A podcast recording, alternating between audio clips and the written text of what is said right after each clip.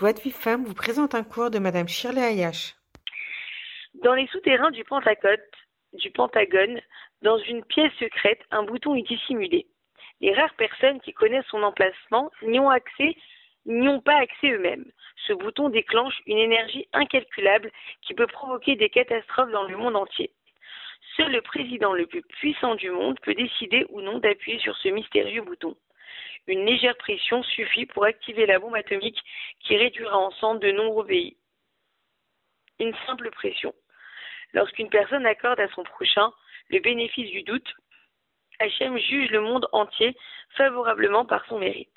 Une phrase élogieuse, une pensée positive met en action une abondance de miséricorde et de bénédiction sur toute l'humanité. Dieu agit envers l'homme Mida Keneged Mida, de façon proportionnelle à son attitude. S'il s'efforce de parler de son prochain de façon positive, s'il fait preuve de tolérance à son égard, Hachem jugera ses propres actes favorablement ainsi que ceux de toute l'humanité. Tant de, malades, tant de malades attendent la guérison. Tant de misères demandent des solutions. Nous avons besoin de la bonté divine et la voilà à notre portée. Quand nous jugeons autrui favorablement, Hachem nous envoie la guérison et la délivrance. Quand nous émettons des propos positifs sur ceux qui nous entourent, les anges célestes énoncent nos mérites. Nos bonnes paroles créent des avocats de qualité qui défendent nos intérêts avec efficacité. Quelle puissance incroyable se dissimule dans une parole positive.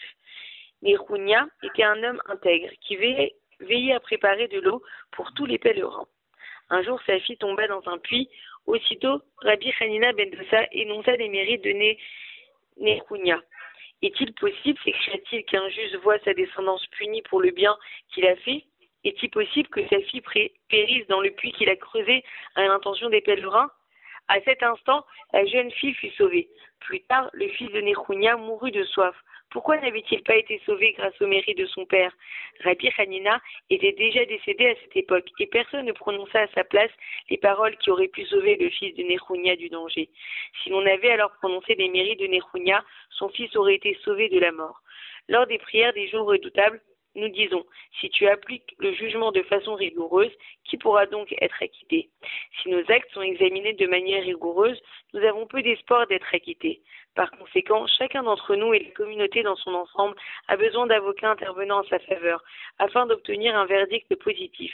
Nous possédons le pouvoir extraordinaire d'éveiller la miséricorde divine. Celui qui juge l'attitude de son prochain favorablement mérite que Hachem juge la sienne avec bienveillance.